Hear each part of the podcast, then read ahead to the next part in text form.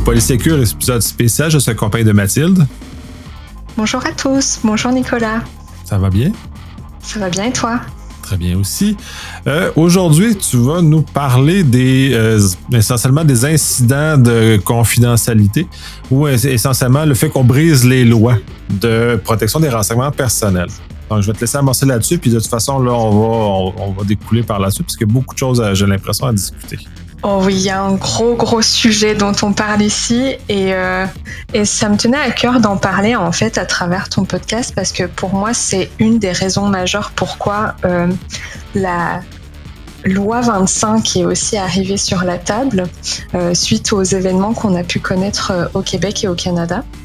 Euh, Juste pour euh, resituer, en fait, euh, un, un incident de confidentialité, ça va être euh, tout incident qui va porter atteinte à un, tout incident de sécurité en soi qui va porter atteinte à des renseignements personnels. Pour moi, j'y vois même aller encore un peu plus loin parce que euh, c'est pas forcément un incident de sécurité technique qui pourrait causer ce, ce type d'incident. Euh, on pourra avoir des infractions. Euh, pas de sécurité, mais plus de conformité qui pourrait causer des incidents. Euh, en tout cas, euh, maintenant, au Québec, on a des exigences qui sont rentrées en vigueur euh, euh, cette année, en septembre deux mille vingt-deux, euh, pour justement obliger les entreprises, euh, les organisations, à mieux maîtriser ce type de situation. Euh, reporté aux autorités de contrôle, donc à la commission d'accès à l'information. Euh, c'est des exigences qui, en soi, existaient déjà au Canada, qu'on retrouve aussi dans le cadre d'autres législations. Donc, je dirais, c'est une tendance euh, internationale. On suit une tendance internationale. Euh, mais en tout cas, euh, c'est à peu près le, le contexte que je dirais autour de ce sujet euh, qui est anxiogène euh, quand on en parle, mais qui est essentiel à discuter. Oui, absolument. De toute façon, puis au Québec, on, on l'aborde, c'est nouveau pour nous. En France ou en Europe, en général, c'est avec le R G P D, ça avait déjà une, une certaine historique qui, qui précède justement dans ces éléments-là, où ça, il commence à avoir une meilleure compréhension des entreprises et des éléments comme ça.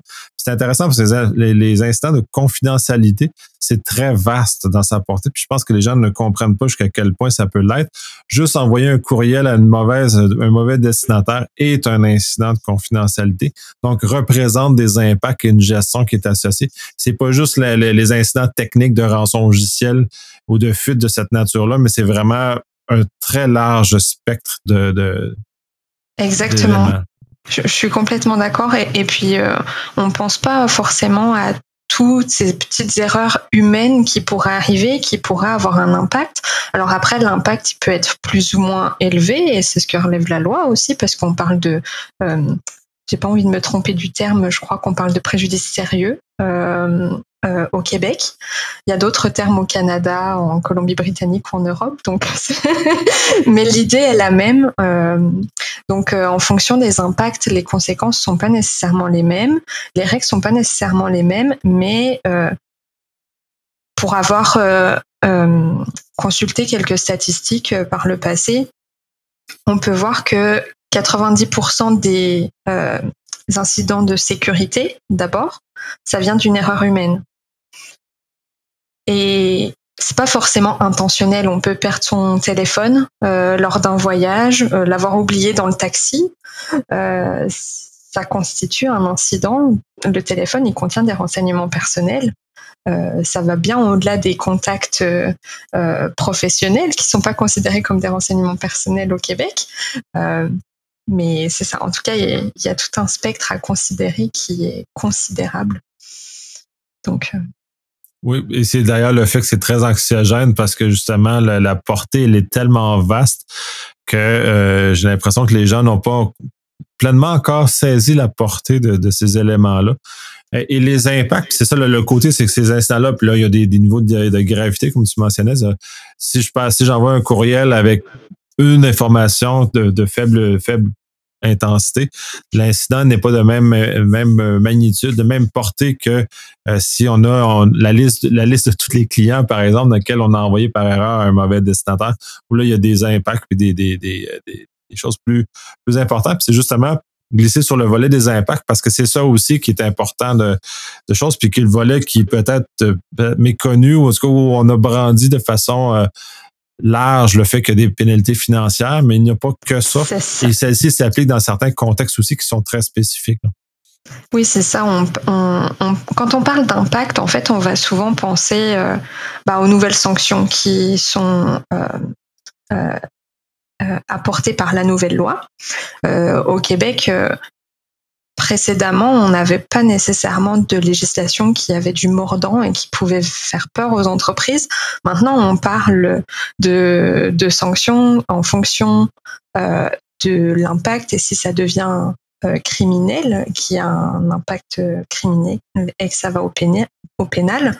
On parle de euh, vingt-cinq millions euh, de dollars ou cinq pour cent du chiffre d'affaires, si je me trompe pas. Le plus élevé étant retenu. Donc, euh, donc c'est un impact euh, important, mais en fait, c'est pas le seul, parce que le jour où vous serez sanctionné de ce niveau-là, c'est que vous êtes une entreprise Euh, avec une taille conséquente, euh, avec une violation qui est très très importante quand même. Donc le, il faut mesurer quand même ça, c'est, c'est vraiment le, le maximum. Et il y a des choses qui rentrent en compte dans l'évaluation, j'ose imaginer. En tout cas, ça a été le cas en Europe. Euh, mais euh, il y a d'autres impacts en fait, et même sur le plan financier, il y a d'autres impacts. Le fait qu'une entreprise fasse face à une violation, un incident de confidentialité, ça peut avoir des impacts, ben, rien que la remise en situation euh, de l'entreprise après une violation, euh, ça a un coût considérable. Euh, si on regarde un peu les chiffres, euh, en deux ans, on, le coût d'une violation de données, c'est, ça a augmenté de douze virgule sept pour cent. Euh, Dans le monde, en fait, c'est une statistique mondiale, mais on parle de quatre virgule trois euh, milliards de dollars euh, américains euh, en coût moyen de ce que représente une violation. Et c'est pas seulement vis-à-vis de la sanction financière qui, qui existe euh, sur le plan légal. Euh, on peut avoir des pertes de clients aussi, parce que le client va plus avoir confiance en notre entreprise. Il va y avoir un impact réputationnel qui peut être énorme, avec de la publicité euh, qui va être faite, des communications qui vont être faites euh, sur euh, les réseaux sociaux, sur euh, euh, bah, les, les journaux locaux ou mondiaux. Euh, puis moi, j'aime bien prendre l'exemple en fait de l'événement qui s'était passé avec Facebook et Cambridge Analytica à l'époque, donc ça fait quand même quelques années maintenant, mais je trouve que c'est l'exemple parfait euh, de ce qui peut arriver pour les entreprises quand il y a un incident de sécurité, une violation de données. Euh, donc à l'époque, il y avait eu un incident qui s'était passé avec euh, l'utilisation inappropriée de données euh, et puis des échanges entre Facebook et Cambridge Analytica. Le jour où l'incident il a été révélé au grand jour, euh, on a Facebook d'un côté qui a certes perdu euh, de la valeur au niveau de ses actions, mais qui a pu récupérer ses pertes en quelques mois, si je ne me trompe pas. Le dommage majeur pour eux, c'est un impact réputationnel. On retrouve euh, des informations sur Netflix. Il y a un documentaire, The Great Hack, qui est très intéressant. C'est un exemple d'impact réputationnel. Enfin, moi, maintenant, quand je pense à Facebook, je pense aussi à, à ce type d'incident. Euh, puis, à côté, on a Cambridge Analytica, qui était une petite start-up. Euh, et je dis était parce qu'en deux mois, ils ont dû fermer euh, l'entreprise, et même la, l'entité mère a dû fermer parce qu'ils n'avaient pas les moyens de continuer leur activité, parce que leur cœur d'activité, c'était traiter les données à travers des informations collectées à travers Facebook. Et donc, leur business ne pouvait plus fonctionner. Euh, donc ça, c'est un exemple de, de ce qui pourrait arriver. Euh, en fonction de la taille de l'entreprise, du contexte de l'activité de l'entreprise, les conséquences peuvent être complètement différentes. Euh, donc, ce n'est pas négligeable. Oui, puis cet exemple-là est intéressant parce que c'est puis, justement le cœur même de ce que les lois cherchent à protéger, de cet usage intempestif des informations personnelles euh, sans autorisation explicite ou, ou euh, avec consentement éclairé. Donc, dans ce cas-ci, c'est un, un écho clair, puis dans, ça l'a mené à la perte de cette entreprise-là. Euh, probablement que d'autres entreprises de, de même nature devront se poser des, de sérieuses questions. Là, moi, il me vient en tête Clearview A I, par exemple. Exactement. Devra se poser sur le, que le modèle, même le modèle d'affaires est basé sur euh, une contradiction à nos lois qui sont en train de devenir en vigueur dans, un peu partout dans le monde. Puis même les Américains sont en train de, de, de regarder des lois similaires à ça, là, au point de vue fédéral. Donc, quand même, il y a un changement de cap intéressant. En tout cas, comme consommateur, je trouve ça, je trouve ça bien. Mes informations oui. soient mieux protégées, justement, mais les impacts sont, sont, sont très, euh, sont très vastes. De toute façon, l'Europe, jusqu'à présent, a une, une belle, belle expérience où on peut voir quels sont les impacts. La Cambridge en est un, mais il y a eu quand même d'autres, d'autres cas où la C N I L en France a, a sévi, euh, justement, sur des entreprises pour, euh, qui étaient non conformes et tout, tout ce oui, que ça avait. Ça. Ben, il y a un, il y a une application intéressante, euh, je crois que c'est euh, Track, euh, G D P R Tracker, quelque chose comme ça.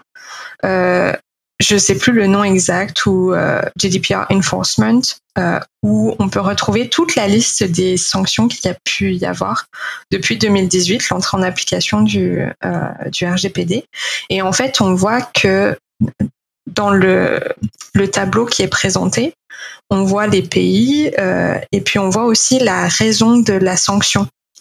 En fait, c'est toutes les sanctions qui ont pu être prononcées depuis euh, l'entrée en application. Et la quasi-majorité euh, du temps, euh, on a quand même euh, la raison de la sanction, c'est les mesures de sécurité qui ne sont pas bien euh, euh, mises en place. Donc, euh, c'est... malheureusement, euh, quelque chose qu'on peut constater aujourd'hui. On peut imaginer que c'est pas le cas qu'en Europe euh, et que ça peut être le cas euh, au Canada, euh, même au Québec. Euh, donc, euh, il faut le considérer, tout ça. C'est ça, ben ça va faire partie du spectre des choses qu'on va, euh, qu'on va affronter. Euh, au niveau des exigences légales, est-ce qu'il y a des, des, des particularités justement qu'on doit tenir en compte justement pour se conformer, ne pas tomber en, en non-conformité à la loi ou en infraction à la loi? Alors, pour la loi vingt-cinq, euh, ce qui a été nouveau, c'est qu'ils ont apporté une exigence de euh, reporter euh, à la commission d'accès à l'information et aux personnes concernées les incidents, les incidents de confidentialité qui présentent euh, donc un préjudice grave pour les individus. Et une autre exigence, c'est d'avoir un registre des incidents de confidentialité qui puisse être mis à disposition de la C A I sur demande. Ça, c'est les exigences. La loi, elle est très légère, en fait, sur ce qu'elle exige, mais en même temps, c'est énorme ce qui est demandé. Euh, si on le prend sur le plan pratique, euh, surtout qu'on n'a pas nécessairement beaucoup de détails sur ce qui est attendu de nous quand euh, euh, on va faire face à un incident. Qu'est-ce qu'on récolte comme information? Quelles sont les informations qu'on va livrer euh, à la commission d'accès à l'information? Qu'est-ce qu'on doit dire aux personnes concernées? Puis déjà, qu'est-ce que c'est qu'un préjudice euh, euh, grave ou sérieux? euh, ça, c'est aussi tout un... C'est, c'est, ça reste subjectif, ça reste très vague aussi dans, dans ce qui est demandé. Euh, Donc c'est sûr, il faut se, pré- se préparer à tout ça. Heureusement, la commission d'accès à l'information, euh, euh, il y a quelques jours, je regardais le site internet pour euh, aller chercher quelques informations et euh, je suis tombée sur la page liée aux incidents de confidentialité et je me suis aperçue qu'ils avaient mis en place, euh, depuis septembre deux mille vingt-deux, ils avaient mis à jour leur site internet et ils fournissaient un formulaire de... Euh, report d'incidents de confidentialité. Donc, on sait maintenant exactement ce qu'on doit reporter à la commission d'accès à l'information. Euh, il y a aussi euh, des recommandations par rapport à quelles informations de, on devrait de, donner aux personnes conf- concernées. Euh, globalement, ça reste quand même euh, des informations qui sont assez logiques. Et puis, euh, bah, j'invite les... les personnes qui écoutent le podcast à aller consulter le, le, le site internet de la commission d'accès à l'information. Mais euh, globalement, euh, on va s'intéresser à quel est le contexte. Et puis, c'est des informations qu'on va retrouver aussi dans le registre. On va s'intéresser au contexte. Donc, qu'est-ce qui s'est passé? Euh, quelle a été la cause de l'incident? Quels sont les renseignements personnels qui ont été euh, collectées, euh, impactées, quelles sont les personnes euh, qui ont été concernées par l'incident, affectées par l'incident, en termes de nombre euh, et, et leur euh, profil. Euh, on va aussi avoir des informations sur euh, le préjudice, donc euh, comment a été évalué le préjudice euh, par l'entreprise. Et donc ça, on peut en rediscuter plus longuement. euh, et puis, euh, s'il y a une communication qui a été faite aux personnes, bah, quelles sont les informations qui ont, communi- qui ont été communiquées euh, En termes d'informations aux personnes, on, on s'attend en principe à ce que la personne soit informée euh, de, des conséquences de l'incident. Qu'est-ce que ça euh, représente pour elle? Quels sont les impacts que, que ça représente pour elle? Et quelles ont été les mesures qui ont été mises en place par, par l'entreprise ou qui vont être mises en place par l'entreprise pour mieux protéger. Euh, puis un autre élément qui devrait être inclus lorsque on fait une communication aux personnes, c'est de mettre un contact, euh, une personne contact qui pourrait être euh, bah, contactée euh, si jamais la, la personne affectée a d'autres euh, question, a besoin d'autres informations. Donc ça, c'est, c'est des éléments qui, qui pourraient être mis dans la communication.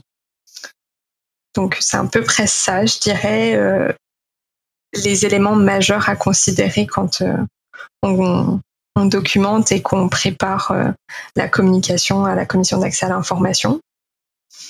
Euh, mais c'est ça. J'espère que j'ai été claire, en fait, parce que j'ai l'impression oui. que j'en ai mis beaucoup euh, dans ce ben, coup. T'as parlé, c'est, là, on parlait de, de, d'exigence par rapport à l'heure, tout ça, mais tu sais, dans le fond, ça t'a permis de glisser vers aussi tous les éléments préparatoires, tout ce qui encadre ça, et qu'est-ce qu'on doit faire avant et comment on doit gérer cette situation-là. Fait que je vais, c'est un très beau, euh, une très belle transition. Bah parfait. Ben, je peux donner l'exemple de ce que nous, on a fait euh, chez Etagis System Security. En fait, déjà, la première chose à faire, c'est qu'on a mis en place une procédure. Donc, on a déterminé euh, tout le processus en commençant par, par de quelle manière on va identifier euh, l'incident de sécurité et l'incident de confidentialité. Donc, en principe, on a travaillé avec l'équipe euh, euh, de sécurité et le responsable de la sécurité pour déterminer un peu le chemin pour que quand il y a un, un incident de sécurité, euh, on a préparé une checklist pour identifier si pendant l'incident de sécurité, il y a des renseignements personnels qui ont été impactés. La checklist, elle est très simple, c'est la liste de types de renseignements personnels qui pourraient être euh, euh, considérés. Et donc, à partir du moment où il y a une ou plusieurs cases, cases de cocher, euh, on doit remplir un formulaire de rapport d'incident de confidentialité, parce que ça devient un incident de confidentialité, qui doit être transmis au responsable de la protection des renseignements personnels. Euh, et donc, euh, ce formulaire, il inclut euh, toutes les informations déjà de contexte. Euh, donc, quand, qu'est-ce qui s'est passé, quel est l'incident, quand c'est que ça s'est passé, les dates, et cetera. Euh, On a bah, qui a été affecté, le nombre de personnes, la localisation aussi des individus, parce que là, jusqu'à présent, on parlait vraiment de la loi vingt-cinq, ça veut dire qu'on se concentre sur le Québec, mais nous, par exemple, chez Itachi System Security, on a aussi tout le Canada à considérer, puis on a des activités dans le monde, donc on a considéré la, la localisation de la personne, parce que ça va affecter à quelle autorité de contrôle on doit reporter et la loi qui s'applique. Euh, et donc, après, on a considéré euh, les mesures qui ont été prises. Donc, on doit m'informer, en fait, de quelles sont les mesures qui ont été déjà prises et qu'est-ce qu'on me propose comme mesure en plus.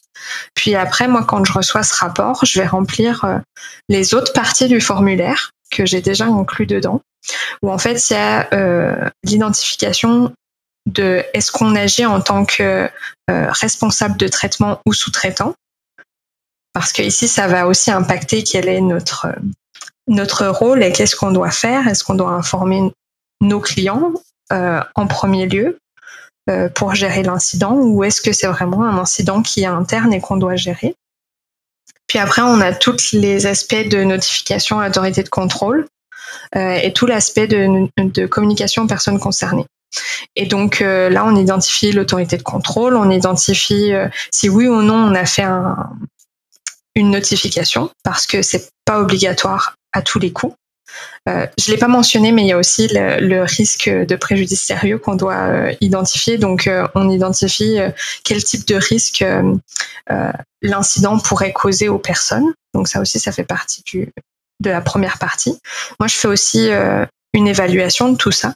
Et puis, je détermine si on doit faire le, le, le rapport aux autorités de contrôle, euh, quelles informations je transmets. Et puis, euh, si on fait une une communication aux personnes concernées, j'ai comme une liste d'informations qu'on devrait inclure dans la communication et je dois justifier aussi si oui ou non on a fait une communication. Et ce document, en fait, ce formulaire euh, qui est rempli au fur et à mesure, on, on le met à jour au fur et à mesure avec l'équipe qui, est, qui gère l'incident et c'est en fait notre document qui va servir de registre et de documentation interne. Et donc, si la commission d'accès à l'information euh, vient nous demander notre registre, on peut ressortir tous les formulaires, euh, s'il y en a, euh, sur les dernières années, des incidents. Je trouve ça super, super intéressant, la stratégie que vous avez prise pour avoir à gérer plusieurs, de, plusieurs crises d'un point de vue technique. J'étais pas là, j'avais pas l'autre côté. Euh, c'est un aide gigantesque d'avoir ce genre de formulaire-là qui arrive en amont. C'est, au, puis au niveau de la gestion, de, c'est peut-être que les gens ne voient pas, c'est parce que là, on parle instant de, de, de confidentialité, mais souvent, le volet technique est très présent. Et si on n'est pas encadré correctement au bon moment, on va faire des impairs. Et oui. Là, je parle de mon expérience pré-loi euh, vingt-cinq, dans laquelle on n'avait pas d'obligation de cette nature-là, donc on avait un peu plus de liberté, si on veut, euh, comme ça. Et oui, il est arrivé dans certains, certains incidents que j'ai eu à gérer, où on a eu, on a l'incident technique qui a causé des erreurs, des, des problèmes ou des, euh, des incidents qui se sont transformés après en des, ce qu'on, maintenant on appelle les incidents de confidentialité. À l'époque, on appelait ça différemment, mais qui, qui a glissé de cette nature-là parce qu'on n'avait pas la bonne information en main, parce qu'on n'avait pas les bons formulaires, puis on n'avait pas les guides pour nous amener à prendre une, une décision claire. Euh, sur ça, Euh, puis ça l'a amplifié des, des, des choses. Puis si je, on était maintenant post-loi euh, loi vingt-cinq, euh, on serait vraiment dans le trouble par rapport à ce qu'il a. Puis on aurait vraiment une réduction de compte très, très importante à faire à la caille parce que les instants n'ont pas été gérés selon les, euh, les meilleures pratiques qu'on considère maintenant. Donc, c'est, c'est, ces formulaires-là, puis je pense qu'ils sont la, la clé pour les organisations qui veulent se doter d'un, d'un plan de gestion de, de crise complet. Euh, cette, cette volet-là doit en faire partie puis va sauver des sauver les, les, du trouble aux, aux équipes techniques qui doivent euh, remettre les systèmes, les systèmes en place.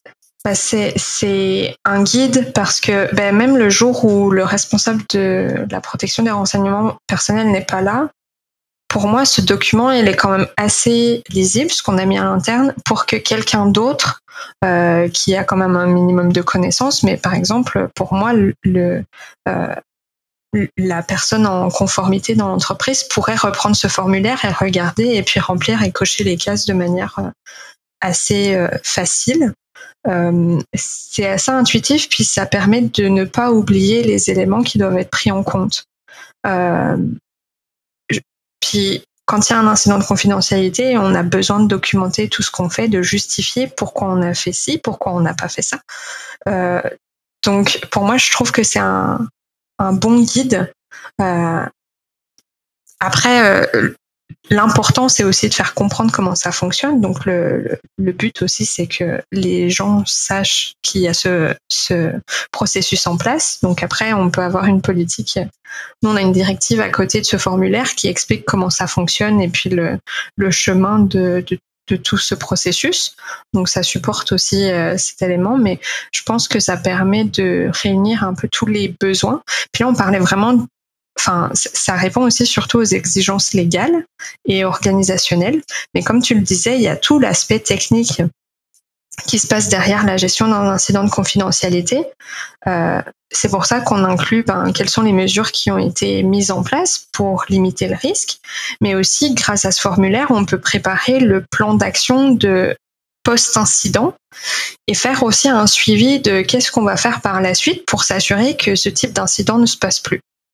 Et donc, on va lister les mesures qu'on va mettre en place. Donc, par exemple, la formation des employés pour leur rappeler euh, bah, quelles sont les mesures à mettre en place et à, à prendre en considération, mais aussi toutes les mesures techniques euh, vont apparaître. Euh, puis tu mentionnais euh, quels étaient les impacts euh, que toi tu as pu avoir euh, par rapport, euh, en tout cas que tu as pu euh, témoigner pendant un incident qui s'était passé avant la loi vingt-cinq. Euh, moi j'ai un exemple aussi de, de ce qui a pu se passer, mais plutôt sur le côté européen. C'était une entité en Europe euh, qui, a, qui a été impactée euh, par un incident euh, sur un système de comptabilité. Euh, qui était hébergé euh, chez un hébergeur qui a subi une, une attaque, donc une cyberattaque, avec indisponibilité des systèmes d'information. Euh, et donc, le, le système qu'ils utilisaient, la compagnie, ils ne pouvaient plus l'utiliser. Et dedans, c'est un système de comptabilité, il y a beaucoup de renseignements personnels dedans euh, qui peuvent même... qui peuvent même être considérés comme sensibles. Donc, le contexte était très sensible. Mais derrière, euh, on avait euh, ben, de la difficulté euh, à gérer tout ça parce que c'est le sous-traitant du sous-traitant qui a subi la, la violation. Donc, qu'est-ce qu'on fait dans ces cas-là ? Ça, c'est aussi des choses... Euh, parce que là, on... Quand on en parle, ça a l'air finalement simple, on a notre formulaire, on va faire nos petites choses. Puis en fait, dans la réalité, le formulaire, il aide, mais chaque violation, chaque incident a son propre contexte. Et quand il y a un incident qui nous impacte, par exemple, mais que ça se passe chez un sous-sous-traitant, euh, bah, qu'est-ce qu'on fait ? Et ça, ça fait partie, euh, justement, quand je discutais avec cette organisation, euh, on se disait, mais qu'est-ce qu'on fait ? Et là, on se posait la question, est-ce qu'il y a eu une vérification déjà du sous-traitant qui a été utilisé ? Le prestataire qui est utilisé, est-ce que vous avez vérifié si euh, il avait des mesures de sécurité en place qui répondent à vos besoins ? Sécurité technique, sécurité, euh, protection des données, et cetera. Tout, euh, tout, oui. le, tout le spectre. Mais c'est ce qu'amène la loi, parce qu'en Europe, ils sont là maintenant que le R G P D, avec les années, ils sont, au, sont, ils sont plus au fait, mais tout, les, tout le, le, le, le, le traitement de l'information, qu'il soit fait à l'intérieur ou à l'extérieur de l'organisation, il y a quand même une chaîne de responsabilité qui est là, qui est encadrée davantage par la loi maintenant. Donc, oui. On ne peut plus juste faire, dire que c'est pas notre problème parce que Euh, ça devient notre problème, puis ça devient un problème. Puis même, il y a des aspects, on parlait de, de, de crise, mais même dans les, euh, les façons de faire des organisations, il y a des changements importants à faire. Donc, par exemple, les, on a beaucoup de, d'informations dans des bases de données, dont de l'information personnelle, et euh, maintenant, on ne peut plus y accéder comme on veut. Euh, puis si oui. On parle des gens techniques, on parle de ceux qui administrent les systèmes ou qui les développent, ne peuvent plus les jouer dans les banques de données, comme il allait jouer avant, parce que ça dépasse le cadre dans lequel les informations ont été soumises à l'organisation. Donc, il y a des réflexions, puis c'est, c'est les ramifications sont très importantes, puis je pense qu'on on ne voit que le, le, pour le moment le point de l'iceberg là, par rapport à ça. Là. Oui, tout à fait, parce que quand on est plongé dans ces types de situations, on se rend compte de tous les petits aspects qui rentrent en jeu. Rien que gérer un incident de sécurité, euh, enfin un incident de confidentialité, là ça paraît facile comme on l'a dit, mais en réalité ça prend un temps fou de collecter les informations, rien que de contexte, parce que des fois c'est pas évident de savoir ce qui s'est passé. Parfois c'est un incident qui a duré pendant des mois et dont on s'aperçoit que trois quatre mois après, Puis trois, quatre mois après, bah, qu'est-ce qu'on fait ? Puis le temps de comprendre l'impact, on se dit bah, peut-être euh, ça s'est passé hier. Puis en fait, on s'aperçoit au fur et à mesure que c'est beaucoup plus conséquent. Et donc, euh, au fur et à mesure qu'on va chercher l'information, ça, ça peut prendre beaucoup de temps, le temps de gérer tout ça. Euh, donc, oui, ça devient c'est, très c'est compl- tout un processus. Très, ouais, très complexe. J'en ai eu des incidents où on a juste soulevé, on a tiré l'incident, on l'a vu. Puis quand on a commencé à tirer dessus, on a fait, ouais, non, mais il va plus loin. Et le temps de, de décortiquer, de reconstruire. Parce que reconstruire un incident qui s'est, qui s'est passé dans, la, dans, dans un court délai de temps, c'est très facile. Quand on doit reconstruire un événement avec beaucoup d'informations généralement imparfaites, et c'est là dans les mesures, parce que la loi exige quand même des mesures puis des éléments comme ça.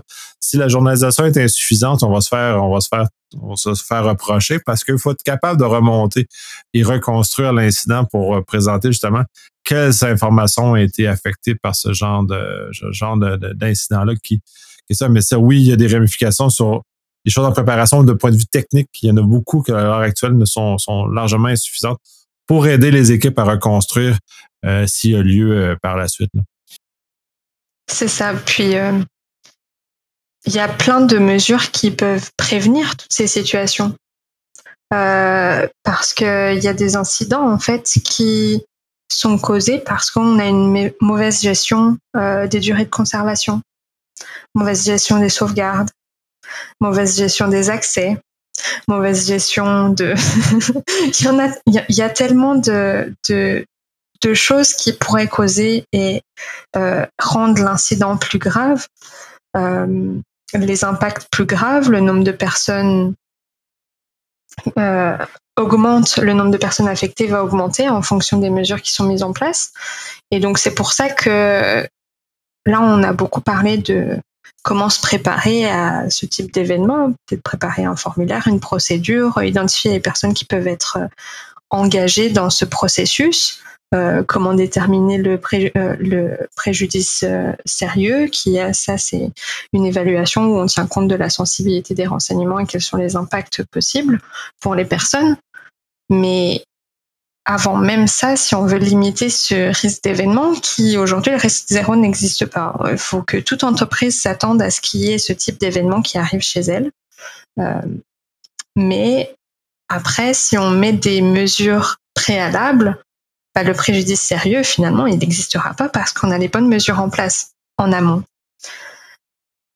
Ça, après, il faut savoir quelles mesures mettre en place. Il faut aussi obtenir le budget... Euh, pour pouvoir le faire, c'est aussi tout un, toute une question. Ouais, ben, il, y a, Mais... il y a énormément de, d'aspects de ce côté-là. On va glisser vers aussi la, la gestion de, de, d'un dit incident, puisque là, on a parlé de la préparation.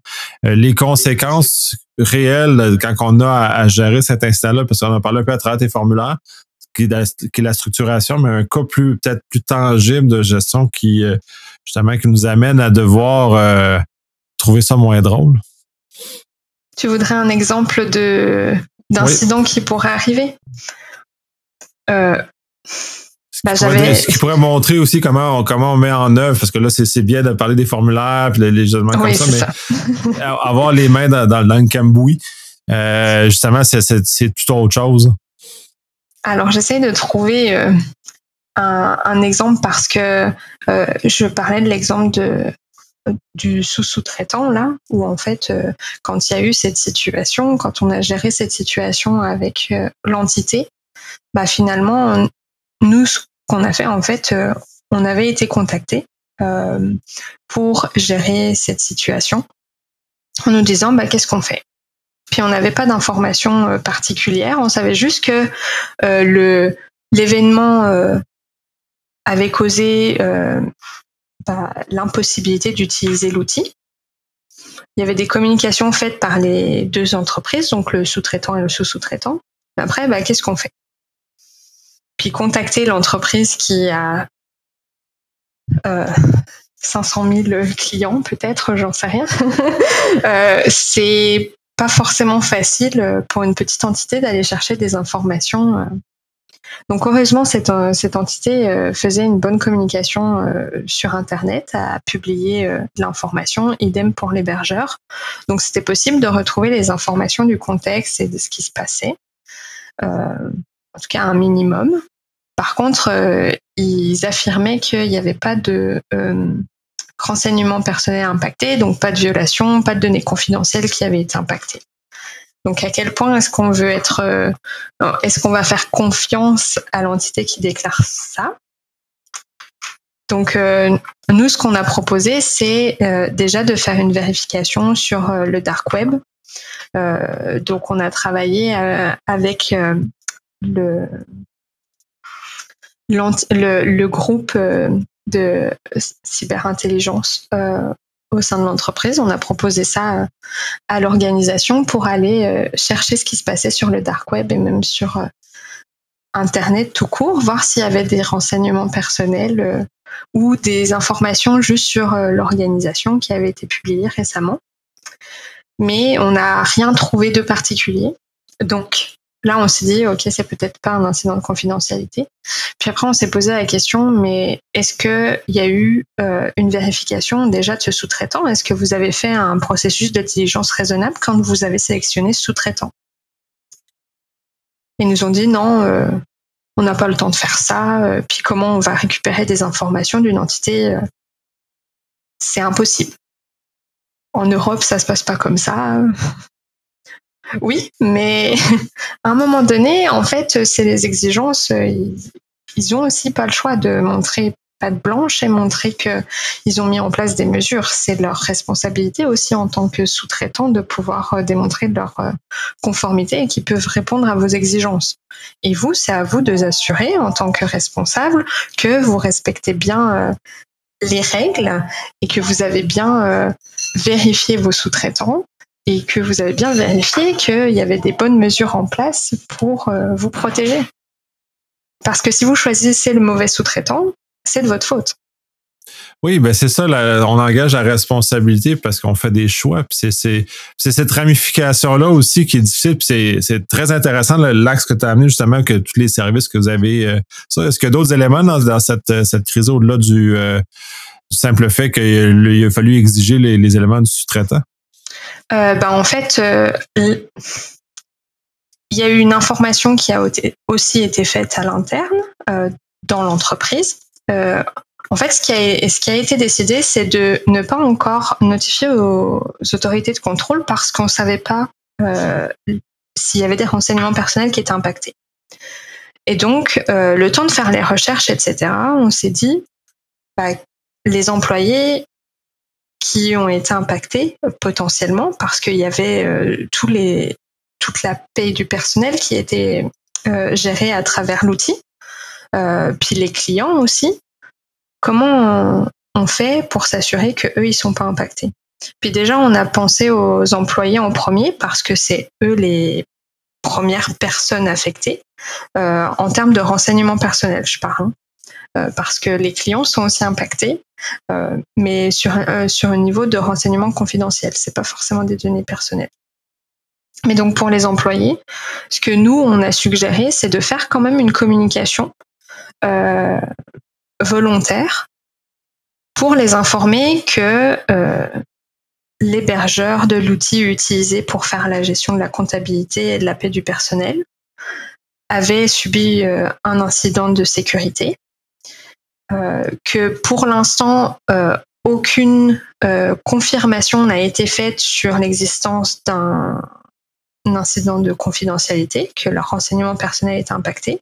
Mais par contre, on leur a demandé d'être vigilants sur euh, les potentiels courriels qu'ils pourraient recevoir à la suite, euh, parce qu'ils pourraient en fait être victimes de, de phishing ou d'hameçonnage, euh, juste euh, parce que leurs renseignements personnels ont été euh, euh, mis à disposition euh, sur Internet. Euh, sur le dark web.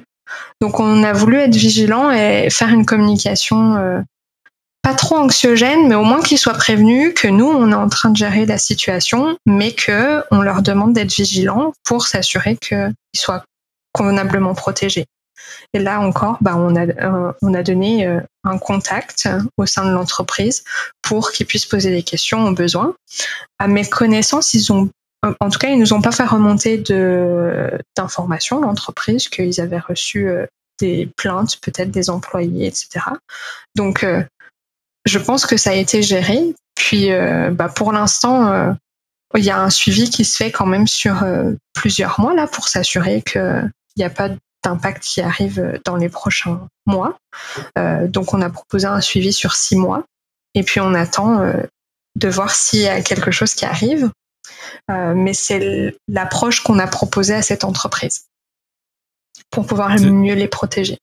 C'est très intéressant, puis ça met justement en perspective les, ce que c'est, ça a comme conséquence un incident de, de confidentialité, euh, parce que dans un point de vue pur technique, on n'aurait jamais abordé les choses de cette façon-là, on n'aurait pas abordé aussi loin.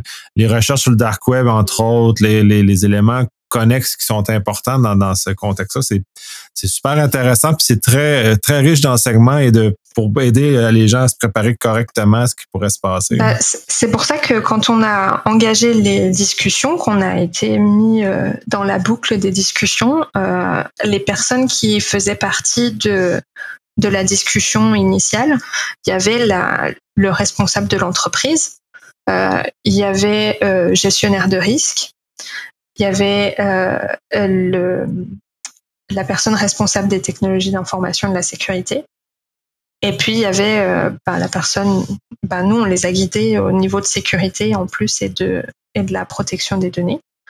Euh, donc, on, en fait, il y a quand même un, un petit groupe qui se réunit pour partager les idées et pour confronter aussi les idées et voir quel est le meilleur chemin à suivre euh, pour pouvoir assurer une, une meilleure gestion de l'incident.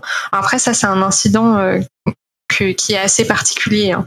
Euh, parce que l'information, même euh, euh, comment ils ont appris l'incident, c'est à travers un, un article de journal euh, qui disait cinq cent cinquante mille entreprises impactées par euh, euh, l'indisponibilité des données pour un outil. Puis encore, l'hébergeur, il avait bien plus d'un client, donc ça, ça concernait qu'un ouais. seul de ses clients. Et c'est mais comme ça, ça qu'ils sont, qu'ils se sont rendus compte. C'est malheureusement pas rare que les entreprises la prennent de cette façon-là, soit dans, dans les journaux, les médias sociaux, peu importe la, l'avenue, mais de la prendre par erreur. C'est ce Exactement. Genre d'élément-là, puis c'est, c'est un peu troublant qu'on le, on la prenne de cette oui, façon-là. Ça fait peur, parce qu'on se dit, mais pourquoi on ne nous a pas prévenus directement? Sauf que quand il y a trop de clients, c'est pas possible. Et en fait, tu te rends compte que euh, quand tu vas voir sur leur site internet, la première page, c'est euh, y a, y a comme une note d'information qui dit euh, euh, pour des informations sur l'incident, euh, cliquez ici. Et puis en fait, on voit tout le cheminement de ce qui a été fait pendant les, admettons, les trois derniers jours. Là, c'était, c'était quelque chose. Ils s'en sont aperçus quand même rapidement. Euh, donc il y avait comme un trois jours de délai à partir du moment où l'entité avait été euh, impactée. Euh, donc, euh, malheureusement, c'est ce qui peut arriver. Et puis, euh, donc euh, là encore, on leur a proposé de remplir euh, ben, un formulaire qu'on a adapté pour l'entreprise, pour leur dire, ben, voilà ce que vous pouvez documenter. Donc, on a documenté avec eux. Puis comme ça, ils ont une trace si jamais ils ont à faire un rapport à, à une autorité de contrôle. Euh, Parce que le formulaire que nous, on a mis en place, c'est pour que ça puisse être utilisable à n'importe quelle entité aussi, euh, à un certain point. Donc, euh, donc c'est ça. C'est ce qu'on a proposé, en tout cas, pour gérer l'incident.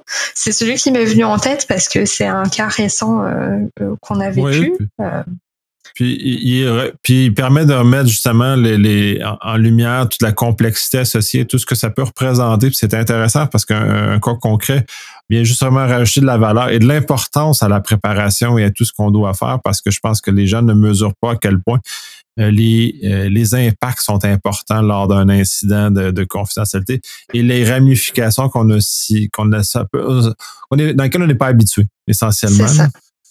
Et puis, le... une des mesures qu'on leur a recommandées, c'est vraiment de travailler sur la, bah, le processus de diligence raisonnable et de la vérification de leur contrat avec leurs sous-traitants, et d'exiger que euh, leurs propres sous-traitants euh, soient obligés de respecter nos règles aussi euh, pour l'entreprise. Je dis nos règles, mais c'est pas nos règles. Je pense que c'est, comp- c'est bien compris, mais euh, respecter les règles de l'entreprise vis-à-vis de, de la situation. Donc, il y a tout le cheminement, comment gérer les incidents et les... Euh, et les sous-traitants, en fait, qui pourraient être la cause première des incidents qui arrivent. Euh, ça, c'est, ça peut être compliqué. Et je pense que, en fait, euh, au Québec, il y a cette conscience avec la loi, euh, avec la loi vingt-cinq, puisque euh, on nous exige euh, au Québec de faire des évaluations des facteurs relatifs à la vie privée euh, quand il y a un transfert hors du Québec, pour s'assurer que les lois qui sont applicables dans le le pays ou la province euh, euh, qui va héberger les, les renseignements euh, respecte ces règles. Donc, je pense qu'il y a quand même cette conscience au niveau, euh, au niveau du Québec. Et je me demande si ça n'a pas été une des raisons euh, de mieux gérer ces sous-traitants aussi, d'exiger euh, ces E F V P euh, à chaque fois que les données sortent du, de la province. C'est, c'est très... lourd comme processus. C'est, c'est, très, et puis, con, c'est très contraignant. Euh, mais je pense que la, la, la proximité qu'on a avec le marché américain est probablement une des raisons aussi qui a favorisé Merci. la mise en place de ça, contrairement à l'Europe qui n'a pas cette proximité-là de, de choses. Puis il y avait d'autres contextes juridiques aussi qui étaient en, qui entouraient la, la, la, ces éléments. Nous, ce qu'on a, oui. on n'a pas comme contexte juridique ici. Mais c'est un, à mon avis, c'est un autre facteur qui a favorisé justement l'ajout de ces, cette évaluation-là. Le, le, fait, oui. le niveau de, des organismes publics, c'est l'article, l'article soixante-dix point un le, le, qui est un peu, un peu agaçant, qu'on doit justement oui. assurer puis vérifier les, les, les éléments comme ça. Puis, puis à ce que je vois, il n'y a pas tant de gens que ça qui sont au courant de cet article-là, dans lequel cas. Euh, puis c'est ça que puis là, tout le problème, c'est que si on le, si on le respecte pas, on fait un incident de confidentialité à ce moment-là parce qu'on n'a pas respecté les règles. C'est ça.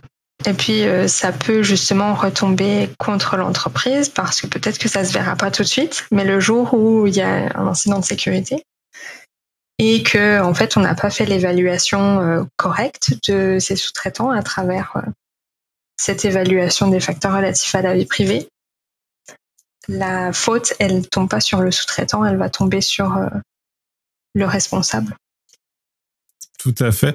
On a fait un très grand tour d'horizon de, de, de ce, ce, oui. ce sujet-là. Est-ce qu'il y a des choses qu'on n'a pas suffisamment abordées que tu aimerais qu'on aborde ou on a fait un, un bon tour? Ben, je pense que, je dirais, euh, si je pourrais conclure par rapport à tout ça, c'est que il faut se préparer euh, parce que le secret, c'est la préparation euh, pour pouvoir faire face à ces situations. Euh, consulter les, ce que proposent les autorités de contrôle et puis euh, savoir évaluer le, le risque et, et l'interpréter euh, et surtout euh, mettre en place les mesures, le plus de mesures euh, possibles en fonction de la sensibilité des données euh, et des renseignements personnels pour euh, s'assurer que le jour où il y a un incident qui arrive, ben, au moins les risques soient limités.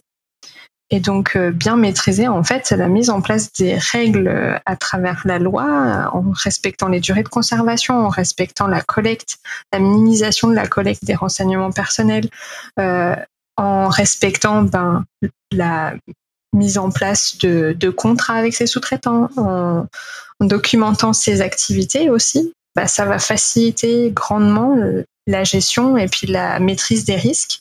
Euh, donc, il vaut mieux prévenir que guérir, mais là, la, la, l'expression euh, a, tout, euh, a tout son sens quand on parle de protection des renseignements personnels.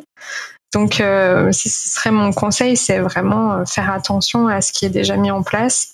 C'est lourd euh, de mettre tout ça en place, ça prend du temps, mais c'est nécessaire. Et puis, il y a des petites actions euh, qui sont très faciles à mettre en place et qui peuvent sauver euh, l'organisation. Donc, euh, faut pas hésiter à y penser maintenant. Parce que pour moi, si cette exigence de notification des incidents de confidentialité a été mise en place dès la première année avec la loi vingt-cinq, c'est qu'il y a une raison. C'est que c'est le plus gros risque pour les entreprises. Et c'est là où réside le risque quand on parle de protection des renseignements personnels et que c'est la priorité. Euh, qui devrait être pour toutes les organisations. Donc, pour moi, c'est pour ça que ça doit être en place dès maintenant.